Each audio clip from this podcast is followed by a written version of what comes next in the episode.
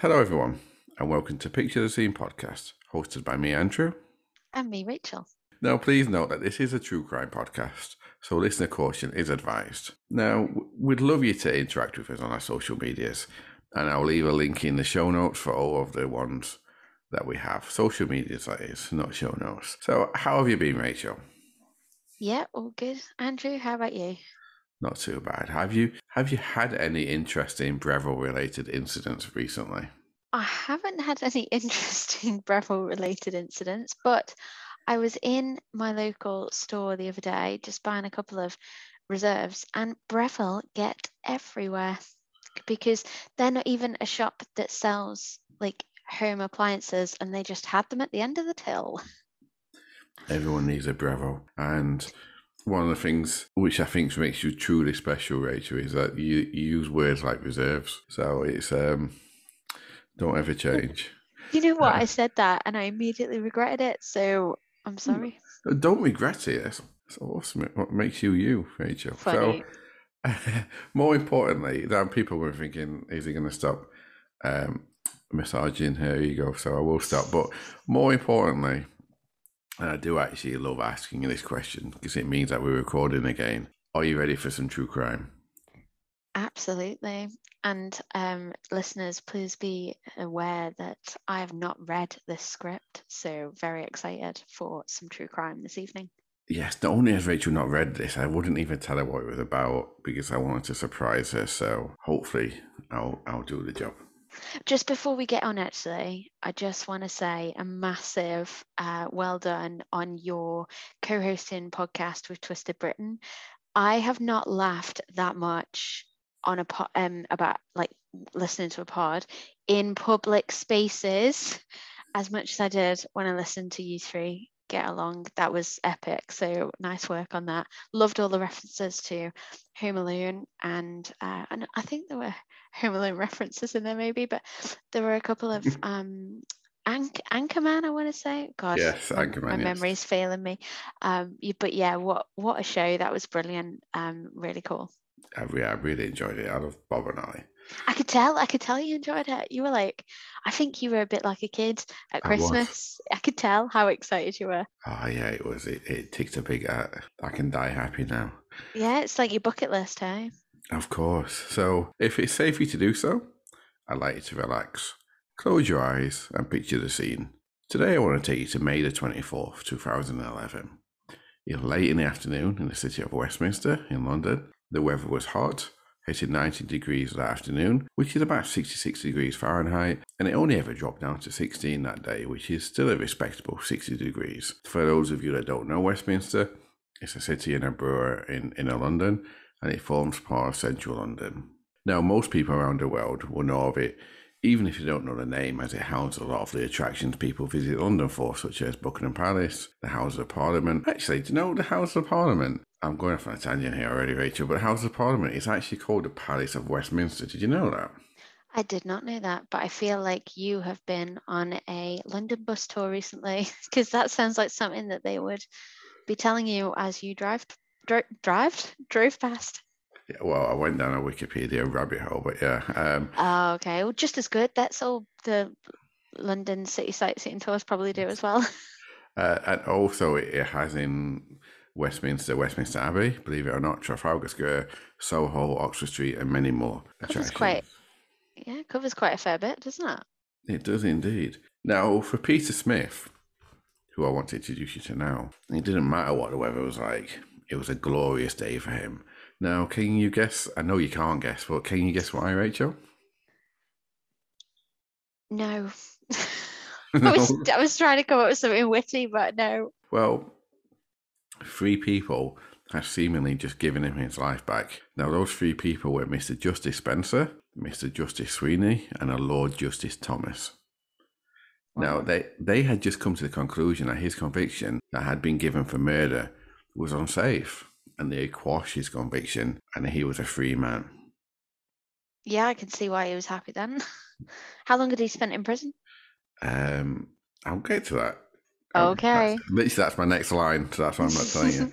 uh, on the 12th of December 2008, so it was three years, two and a half years later, he had been found guilty of the murder of a Hilda Owen at Nottingham Crown Court, and Judge Kramer subsequently gave him a life sentence with a minimum term of 30 years. Now, he was 44 at the time of conviction and 43 when Hilda Owen was killed. So, due to time served and time spent in prison awaiting his appeal, that meant he had just been given back by the three justices around 26 years of his life back at the minimum. So, you can see why he was quite happy. Definitely. And although I'll never commit a crime, to know that feeling, I can only imagine that there would be like you'd feel like invincible, wouldn't you? Exactly. Do you know what I thought about? Do you remember? Do you know sometimes when you get by a Kit Kat Yeah. and you take a bite into it, it's all chocolate. I've never had that. Have you never had? Well, you see, I think you don't know the feeling, do you? But it, it's, it's a magical feeling. It's like, ooh, So man man gets 26 years of his life back, or Andrew discovers that Kit Kat's all chocolate, no wafer. yes. Pretty comparable. well, possibly not, but in my head. Um, so it had been, sorry, listeners, it had been disputed that the fingerprint evidence. I'm just so happy to talk to Rachel again. It's felt like about five years since we last did this, Rachel. Um, And we're actually, sorry, just to digress one more time, we're meeting next week in person. We don't live We- in the same place. So. we are. This sounds creepy for the listeners, and it's not some weird internet thing. But yeah, we uh, we work together, but in different countries. So we're meeting together next week for the very first time, and we're going to record together, aren't we, Rachel? You lucky so and so's. Yeah. So if we get no more episodes, then you know, obviously that meeting didn't go very well. Sorry, go on, get back to the story. Yes. So it had been disputed that the fingerprint evidence used against him was central to the prosecution's case, but ultimately unsafe as evidence. Now, the Crown, in the appeal, which is the prosecution for those people outside of the UK, agreed that there was new evidence in relation to the fingerprint evidence, but ultimately the evidence against him, they argued, was still strong and the conviction should stand.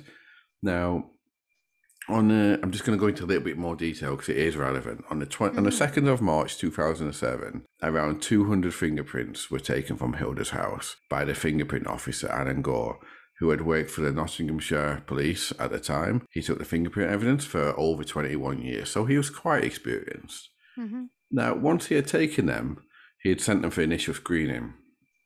But he'd also found on the 20th of March, so 18 days later, a door handle in Hilda's house that had a red blood like substance on it. And he could visibly see skin like ridges were on the substance because it had dried. So he took numerous photographs of the handle uh, before and after some acid washes to try and enhance the prints. Um, he also had examined the handle visually with his eyes and also with a microscope.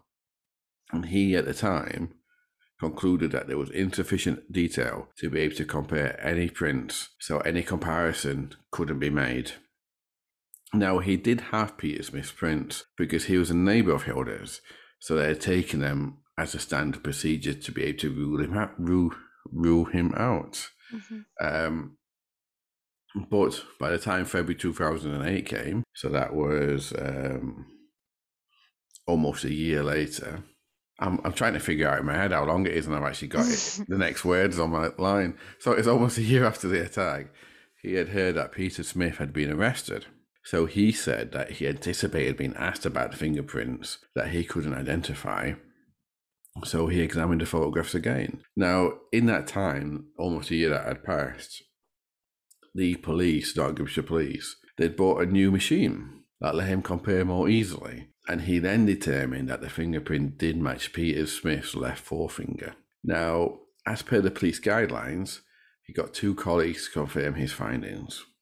Now, it was found, however, that he didn't take any notes at any point. Later on, he stated that he noted everything in his head, so he didn't have to write anything down. And when he was writing the report, he didn't include a chart that normally points out the matching areas in comparison. And now he said he didn't do that because the two people he sought verification from, they wouldn't have been able to come to their own conclusions if he'd have given them a chart telling them which matched up. Yeah. Now, take that as you wish. Now, it was also found that the defence of Peter Smith's lawyers, they had an expert witness at the time of the trial, a Catherine Tweedy, that would have disputed the fingerprint evidence. But ultimately, they didn't use that witness because um, the prosecution indicated that it that they'd bring her evidence as a witness from other trials into question Oh, if they ah. did, so the defense didn't use her. Now, I won't go into any more detail as the report is quite long. I just wanted to give you an idea as to why it was quashed. Yeah, the complexity is. So, and what I gather from this, just to briefly summarize, is that they're not saying he wasn't involved, but they're saying that the information at the trial was not sufficient to give him the life sentence. No. So, They're not saying either of those things. oh, But- Sorry, they could, because what the Court of Appeal does, it doesn't rule whether someone's innocent or guilty. It rules whether the evidence was safe. And what they were saying is, if I mean, there were other little bits like things about footprints and stuff, but mainly it was around the fingerprint evidence. And what they mm-hmm. were saying that now, if the jury had had access to the witness they wanted to use, and they would have been aware of the errors potentially that wow. was made, then they would have not necessarily come to the same conclusion. So Yeah, they so they sense. quashed the conviction. Now it would have been up to the police to decide whether they wanted to re-prosecute. re-arrest him and re-prosecute him, but they weren't saying he was. In, they never. The Court of Appeal never said someone innocent or guilty. They just say whether the evidence was safe or not, uh, or if there Okay. was a mistaken procedure. Understood. um, Thanks. So I, I, I've just felt like I've been a bit of a teacher then, but um, No, that was useful. Thank you. Uh, so yeah, I won't go into any more details. The report's quite long, but what I will do is pop a link to it up in the show notes, along with all the other references. So if you want to read the judgment from the Court of Appeal, you can do. But ultimately, though, as I said, they, they deemed Peter's defence had shown enough that the jury may have found a difficult, different verdict, verdict if they had been aware. So Okay. The question I have, Rachel, shall we shall we see how we got to this point in the first place and find out who really killed Hilda Owen? Please do, because I feel like the suspense is going to kill me. Possibly not, but I will do anyway. So, so once again, if it's safe to do so, I'd like to relax. Close your eyes and picture the scene. This time we're taking to the 27th of February 2007, and we're taking to the village of Skegby in Sutton in Ashfield, which itself is a couple of miles west of Mansfield. Skegby can be traced back to the Domesday Book in 1086, when it was described described as a barrack of the King's Manor at Mansfield, but is likely to date much further back than that. Now, while Skegby still exists, it was officially abolished as a parish in 1953, and it merged with Sutton in Ashfield. And the last population count I could find was way back in 1931, when it had just over six and a half thousand people living in the village. So there's your history lesson. But that, that day of the 27th of February, that day was a pretty miserable day, weather wise. It was dry for the most part, but it was cold, with the weather ranging between 6 and 8 degrees on a day, which is between 42 and 46 degrees. Enough to make you want to look outside your window and stay inside. Sounds about right. The inside is where Hilda was that day. At the age of 71, she didn't go out much. In fact, she was virtually housebound. And while independent, in as much as she lived alone, she did appreciate all the support she got. Now, on that day in question, somebody entered her house, possibly for robbery, possibly for other reasons, but enter her, her house they did, and subsequently went about be- beating Hilda to what they thought was death with a claw hammer. So she was beaten in a chair in her living room, and it would be death in the end, but later examination of her afterwards uh, showed that she had died. Um, sorry, later examination of her after she had died showed that she had been attacked with a screwdriver also, Oh my god. and also she had been strangled. But rather sadly, she had taken between 15 and 24 hours to actually die after the attack. So for up to a full day, she had just been in her home slowly dying. Oh my god. Now, eventually it was deemed brain injuries would kill her because they detected at least 29 blows from the claw hammer to her head and face. Uh, but she, had, and she and, and they also deemed that she had been struck from behind in a chair and that she had fallen to the floor and then been attacked some more. This feels So- like a very personal attack. I don't know Yeah. what your thoughts are, but like if if that person is in that house to burgle or to to take something from her, it's a case of you know knock them unconscious or st- or you know whatever whatever device they want to use like gun or, or or knife or whatever but do what you need to do to get the victim out of the Yeah. way and then you get on with it but what did you say 29 blows to the head with the claw I'm hammer sure. Yeah, it's it's a lot, and I think that I think I agree with you, Rachel. It's unusual for a robbery. Now, it doesn't necessarily have to be personal. It could be a serial killer or someone who's just not well in the head. But um, but yeah, it it doesn't feel like a robbery, does it? or or yeah serial killer who's not well in the head Yeah. for the both Yeah, yeah it could be. sorry I don't. I, you, I don't. I guess you don't get many that are well in the head. no no Um, good point good point I was just trying to be nice. But so the question I have to ask is how did the police or why did they suspect Peter Smith? yeah and and who would have alerted authorities as well do you go on to that like how is she discovered I will go on to that, yeah. Um, believe it or not. So as as I mentioned previously, the two of them were neighbours. And when Hilda's husband died in 2005, Peter and his then partner, but later to be separated with her, they'd helped her a lot uh, to get her finances and things in order. Now, Peter would become friendly with Hilda uh, over the years, often popping into her to see if she was okay, go to the shops for her, do her shopping for her, um, do odds bits and bobs around the house, you know, just be a supportive neighbour of an elderly person who was by themselves. Now, at the time Peter Smith uh, was arrested, uh, he was a civil servant and he was single at the time of Hilda's murder and he worked for the Department of Work and Pensions. Now, I'm not quite sure what he did for them because I couldn't find the detail, but he was a civil servant who worked for them.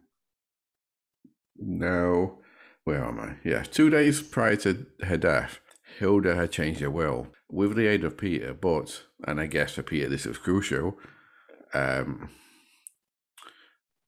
she changed it of her own volition, but she changed it to leave her house and money to him.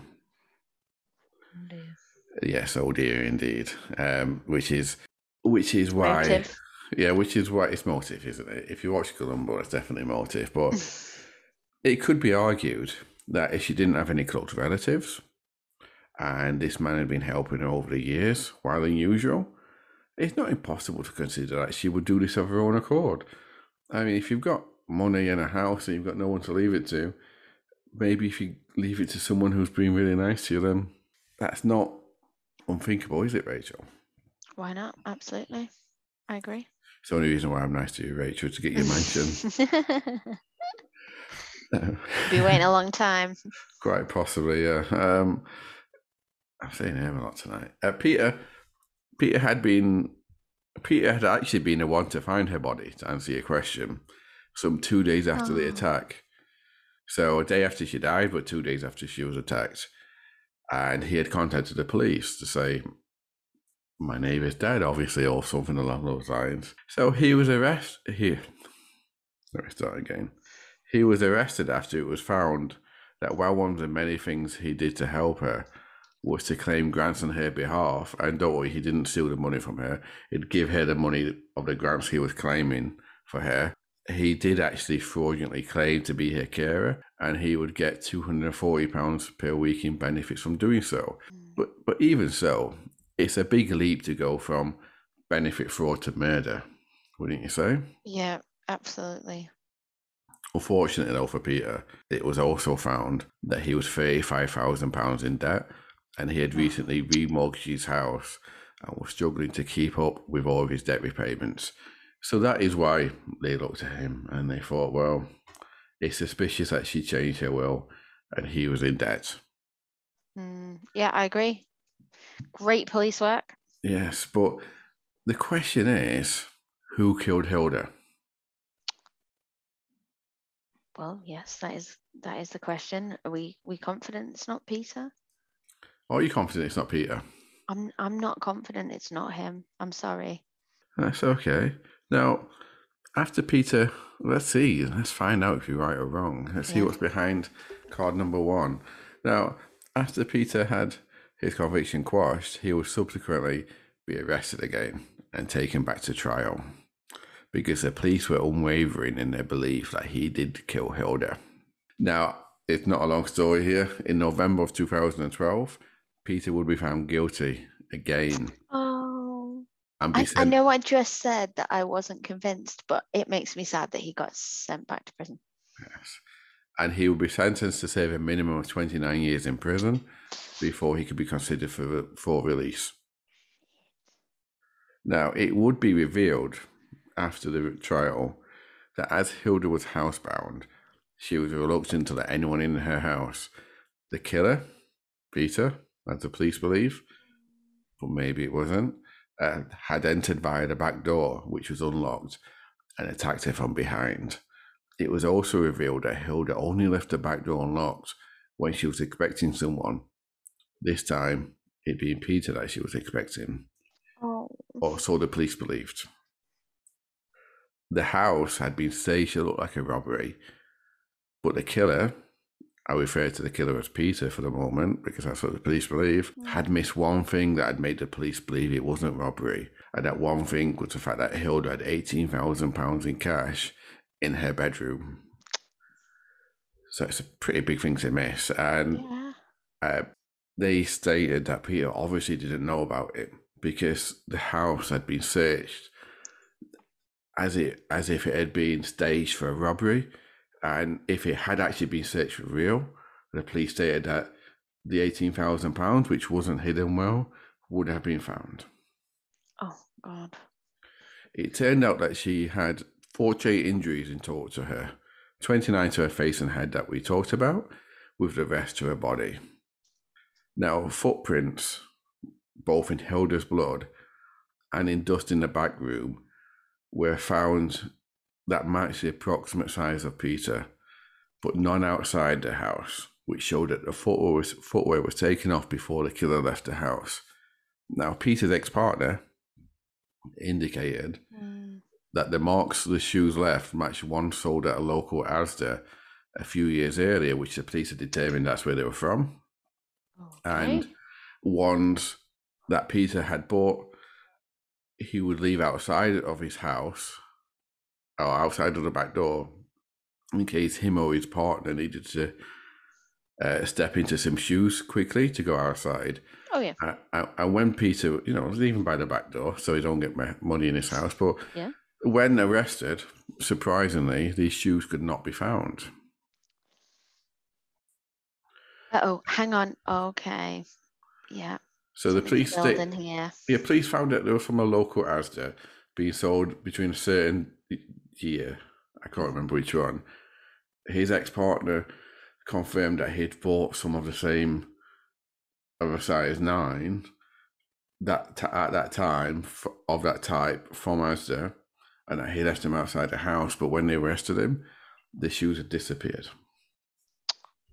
Hmm. So it doesn't look great. It doesn't So- and and his ex is also very very useful with her level of information isn't she Yeah, you. I don't- I don't think if I ever bought some shoes from Asda, yeah I wouldn't remember. Unless I actually really like those shoes. And when they split up, he was like, "You're not having them." well yeah like there would have to there would definitely have to be like something about the shoes whether it was relating to you or to him that would keep that so clear in your memory especially even like when they were bought Exactly. Maybe he was like, "You're having a Breville or the shoes," and obviously you can't say no to a Breville. So she was like, "Bastard." Excuse yeah French. may- maybe maybe that's what caused the breakup he bought the shoes she was really annoyed i mean i've heard of people breaking up over less so Exactly. Exactly. yes but carry on please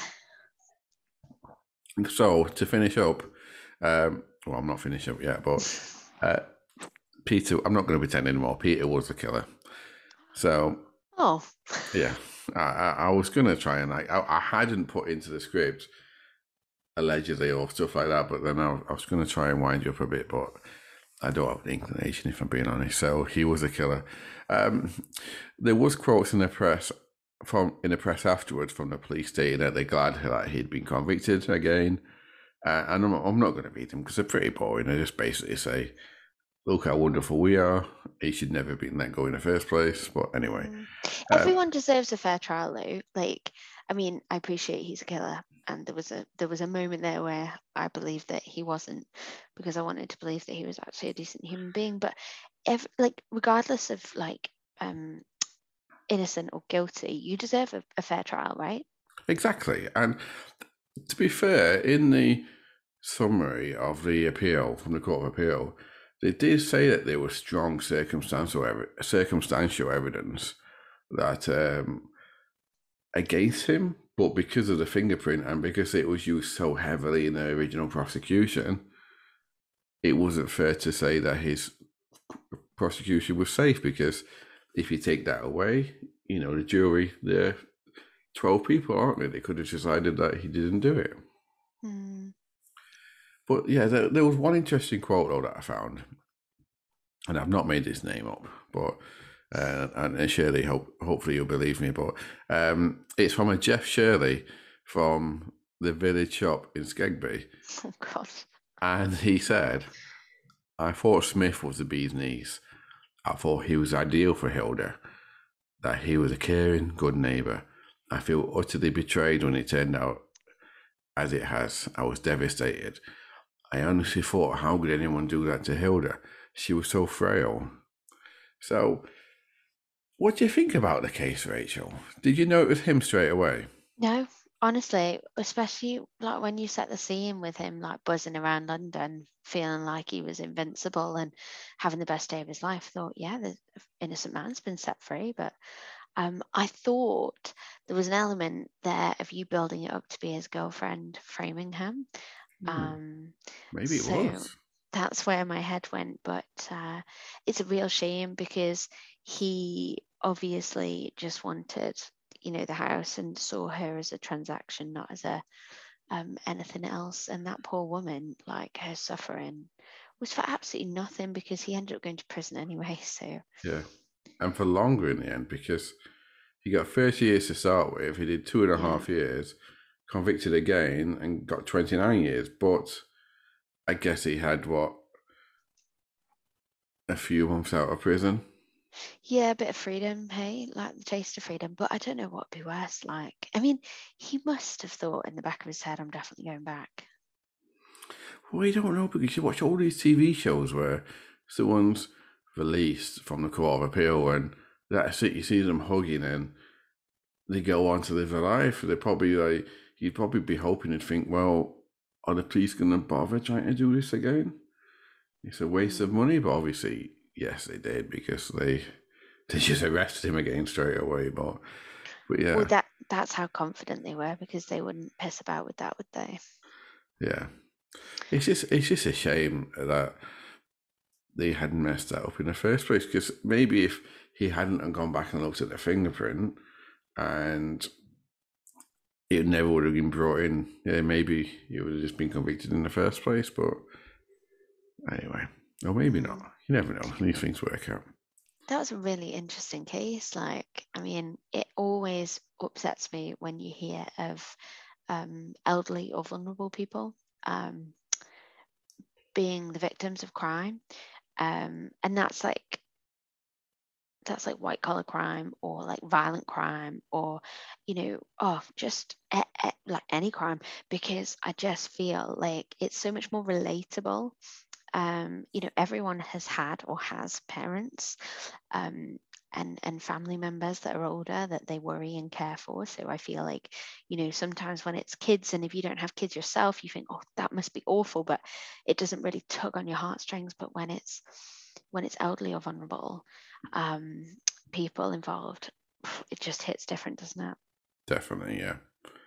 So, for one last time, I'd like all of you, if it's safe to do so, to relax, close your eyes, and picture the scene. I want you to think about that quiet, unassuming, friendly neighbour of yours who always seems so nice and ready to help. What exactly is he planning in his head? So, thank you all for listening once again. I went a little bit high there. That's a bit odd. But thank you all for listening one again. Uh, what's wrong with me today, Rachel? Uh, let me start again. Thank you all for listening once again, and thank you all for your continued support. If you'd like to comment on this or anything else, please do reach out, and please do like and subscribe wherever you listen to us. Absolutely. Yeah, we love hearing from you, and uh, it's all of our lovely listeners that keep us going with the great feedback. I'm not sure about you, Andrew, but I, I hear some lovely feedback, um, mostly from friends who I've told you know they've got to listen to the show. But um but yeah they say such lovely things and it makes me very proud. So please keep it coming. Um uh, yeah anything you've got to to shout out about let us know Exactly, and we'd even wouldn't even mind looking at your wonderful Breville creations. oh, I wouldn't anyway. Maybe Rachel would, but I don't think I'm as big a Toasty fan as you are. But yeah, who uh, knows? Uh, do, do you want to stay my friend here? I know what's on my Christmas list for you. Uh, anyway, let's. Um, I'm going to cut this off because people are listening to us talk about nonsense here. But thank you, everyone. Thanks, guys. Take care. Speak soon.